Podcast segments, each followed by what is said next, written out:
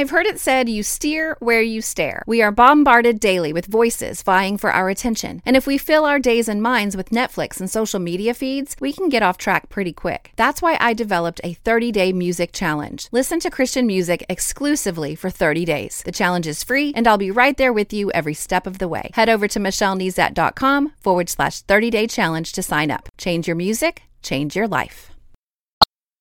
You're listening to More Than a Song, episode 340.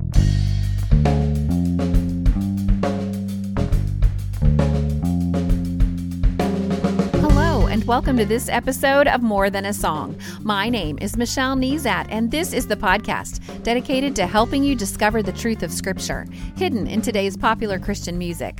My goal is to teach you to connect portions of God's Word with the songs you're singing along with on the radio, to help you meditate on truths that will transform your way of thinking and ultimately your life. I know why we're drawn to music. If the lyricist does it right, he can say exactly what we're thinking. And then we identify with the message and use the song to comfort us, to commiserate, or to celebrate. And the opening lines of Ryan Stevenson's song Amadeo, Still My God, they sure do reflect my week. Life can take our breath away, tragedy can leave a wake, a broken heart won't ever beat the same, pain can stop us in our tracks, losing what we can't get back shaking the foundations of our faith. These sentiments seem awfully like some I find in scripture too, but before we dive into God's word, let's listen. No matter what's in my way, no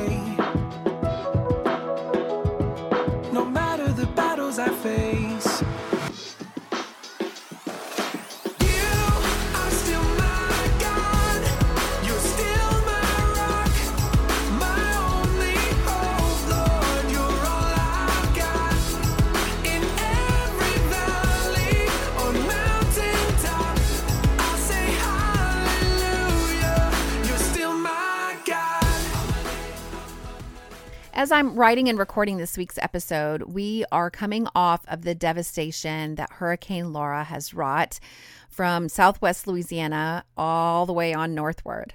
And uh, my mom and grandmother live in Lake Charles, which was one of the epicenters, right? The, the eye passed right over. Um, their homes. Uh, they had evacuated to stay with us. Uh, we actually went in on Friday after the storm to survey the damage and empty their refrigerators and freezers and all of that so that they wouldn't be ruined. But we weren't ready. Uh, the devastation is unspeakable. Power poles snapped in half, just covering the roads, the right of ways you can't get past. 100 year old oak trees ripped up by the roots, limbs, devastation everywhere. I, I, mean, I don't think we saw a roof in the area that was not damaged. I mean, some may have just had a few shingles blown off, but others with entire roofs in their backyard just blown off, or trees uh, falling on houses and glass windows in a high rise building shattered. I, I, mean, just I could go on and on. Now, my grandmother's upstairs apartment was spared complete devastation. Uh, water was trickling in from some of the missing shingles in two of the rooms, but her car remained unscathed, just sitting under the carport. Luckily, nothing fell on that. And the structure itself was still standing and really didn't have a, a ton of damage beyond that. But uh, not so with my mom's house. Now, three 50 foot pine trees snapped off about 30 feet up high and just crashed with full force onto her home, um, breaking the center beam, crushing and impaling basically every room but one. And uh, just such widespread tragedy, not just obviously is very personal for our family, but just the widespread uh, tragedy. It just reminds me of a scene in Job when he lost everything in one day. In Job chapter 1, verse 13, it says, There's a day when his sons and daughters were eating and drinking wine in their oldest brother's house, and there came a messenger to Job and said, The oxen were plowing and the donkeys feeding beside them, and the Sabaeans fell upon them and took them and struck down the servants with the edge of the sword, and I alone have escaped to tell you. And while he was yet speaking, there came another and said, The fire of God fell from heaven and burned up the sheep and the servants and consumed them, and I alone have escaped to tell you. While he was yet speaking, there came another and said, the, Ch- the Chaldeans formed three groups and made a raid on the camels and took them and struck down the servants with the edge of the sword, and I alone have escaped to tell you.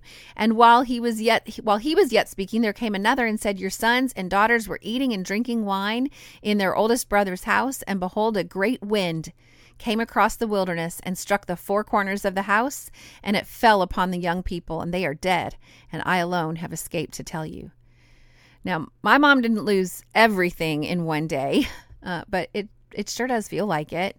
She is going to be relocating to live closer to me, so not only has she lost her home and most of its contents, but now she has to find a new church home and make new local friends and find new doctors and there's all these millions of details that kind of pop into her mind every day just overwhelming her and causing her great sorrow and all all of the people who've been affected by this tragedy. Of course, it's personal, but my Facebook feed is just filled with friends and family that have all been affected um, in this area, and and of course other tragedies around the world where people are affected by great loss like this. And th- they could have written the words in Job chapter three and many more phrases of sorrow and anguish, anguish throughout the book. But it, in verse twenty four, it says, "My sighing comes instead of my bread, and my groanings are poured out like water."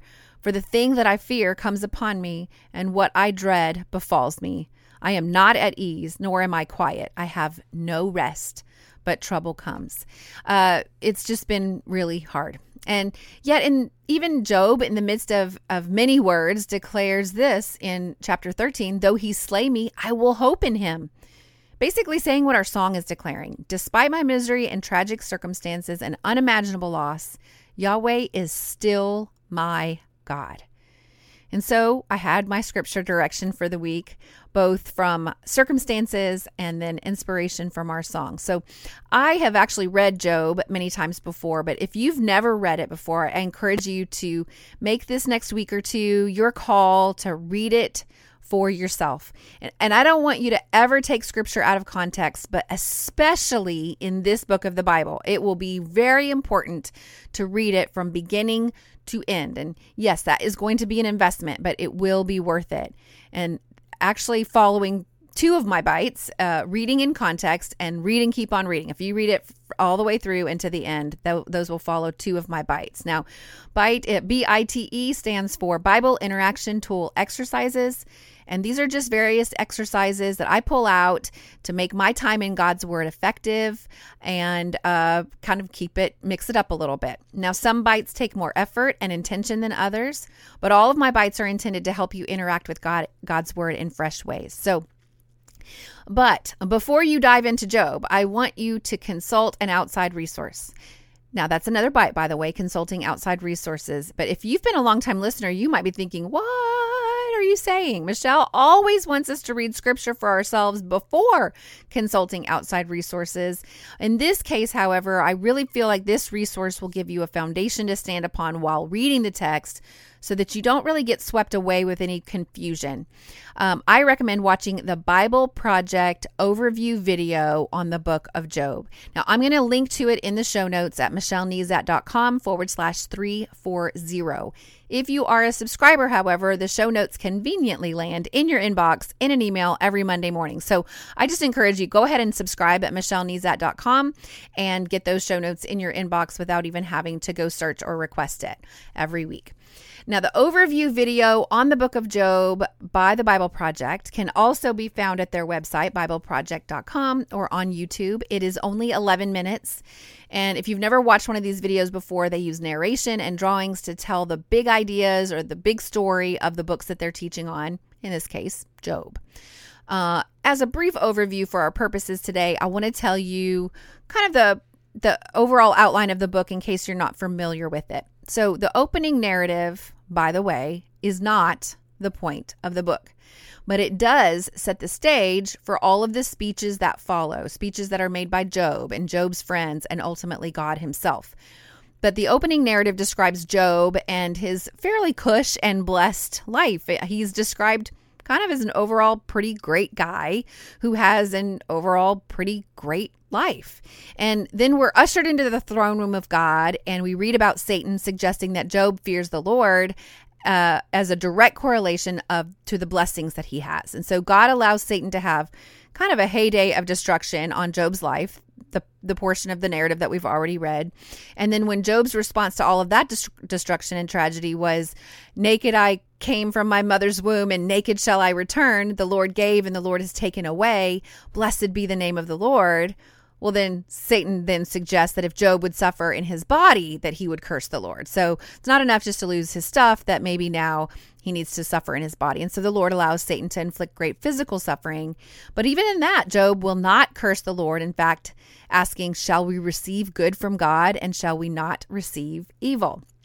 Now, all of this sets up Job's lament um, and also his, uh, I'm going to say, quote unquote, wisdom from his friends, Job's responses to their wisdom, and ultimately God's response to all of them near the end of the book. So, many of the study notes that I referenced st- suggested that Satan, the Satan referenced here, is the same Satan that is referenced um, as the evil one, you know, evil one in Genesis, the, the the the serpent in Genesis, the fallen angel angel that tempted Christ is found throughout Scripture. One source, though, I read suggested that while it could be Satan, the that full orbed evil being called by the same name in the New Testament, it could also be the Hebrew word, the Satan, indicating the one opposed, merely giving an opposing view to set the stage for the narrative and assumptions spoken and debunked along the way. So I'm going to go ahead and link to those articles where I read some of that. So if that's something that you're like, huh, I've never heard that before. I want to go read that article. You're welcome to do that as well. It, it was just something new that I had not heard. So, uh, Hebrew Bible scholar John Walton puts it this way The Satan or the Satan challenges God's policy of rewarding the righteous by suggesting that it corrupts their motives and proves them to be less righteous. This accusation gives the book an interesting twist, for while we might be inclined, along with Job and his friends, to spend some time asking why righteous people suffer, the Satan turns the question upside down and asks why they should prosper. In this way, the book gives us the answers we need to a question we rarely think to ask rather than the answers we thought we wanted. And that's really kind of the gist of what you as you read Job you're, you're going to and if you've ever read it before you're like, yeah, that's exactly right. It's uh it's it's answering something that wasn't asked um and it's not answering the thing that Job um thinks he wants, the answer that he thinks he wants. In fact, as the Bible Project teaches, the book of Job doesn't unlock the puzzle of why bad things happen to good people Rather, it does invite us to trust God's wisdom when we do encounter suffering rather than trying to figure out the reasons for it. And, and it goes on to say when we search for reasons, we tend to either simplify God, like Job's friends do here, or like Job, accuse God but based on limited evidence. So the book is inviting us to honestly bring our pain and our grief to God and then trust that God actually cares and that He knows what He's doing. And that is what I hope for my mom. And that is what I hope for you that you are able to honestly bring your pain and grief to God and trust that He actually cares and that He knows what He's doing. So as you read Job for yourself, remember that Job and his friends, they make many speeches, kind of taking up the majority of the book. And when you're reading, be reminded that their words are not to be thought of as a word from God. All right. So I know that those words are in the Bible and that God's words are true, but they're but God says at the end of Job that his friends were wrong. And so you can't read their speeches and and and some of the stuff that they say is correct. Some of the stuff they say is biblical. It is revealed elsewhere, different characteristics of God but their ultimate conclusions and assumptions are wrong. And so Fee and Stuart write even though Job is more on target than the others, they all say things that carry enough truth to be dangerous, but their speeches are not God's words. He speaks only at the end when all human voices have been silenced. All right, so now another bite that may help you tremendously this week is to read this poetic wisdom book out loud.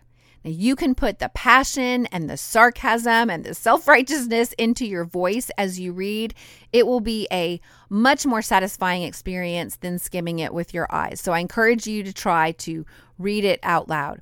Now, one of the key themes throughout this book is the inaccurate belief of Job's friends in what is known as retribution theology. Now, GotQuestions.org teaches us that retribution theology is basically the idea that you get what you deserve, that God's, God sees to it that the good people get the good things in life and the bad people get bad things, and God punishes people in this world in direct response to their actions. Retribution theology says, for example, if you get cancer, it's a sign that God is punishing you for something bad you've done. Or if your business prospers, it's a sign that God is pleased with you. Retribution theology is an overly simplistic interpretation of life's events that makes assumptions about God's intentions. And God debunks it in his speech in Job. So you'll see that as you read it for yourself. The problem is that we all know good people that have had bad things happen to them you know, one of my mom's friends called and said, God must be really angry. Uh, they were talking about the storm and the damage that was left and all this other stuff. And, and Job's friends may have agreed with her assessment. Just, just read their speeches to see how they just assumed that Job had sinned and that his suffering was a direct consequence. And uh, they also assume that retribution theology is the only way God can be a just God, because if good people suffer for no reason, then they could not see how God was good and just. That is why Job's friends are so adamant that Job did something wrong, which we know is not the case from the prologue and the epilogue, both found in this story. So, the problem for Job is that he believes in retribution theology as well, which is why he is so distraught and confused and ultimately challenges God in this like answer me sort of fashion. His accusation against God seems to reveal that he believes God's dropped the ball in running the universe. And because of, of this neglect, that Job has had to endure some unjust suffering because it's like God kind of turned his head for a second and everything went, you know, haywire over while he wasn't looking. Uh, in addition, Job doesn't really know what he's asking for when he demands that God uses that strict principle of retribution to reward every good deed and punish every bad one.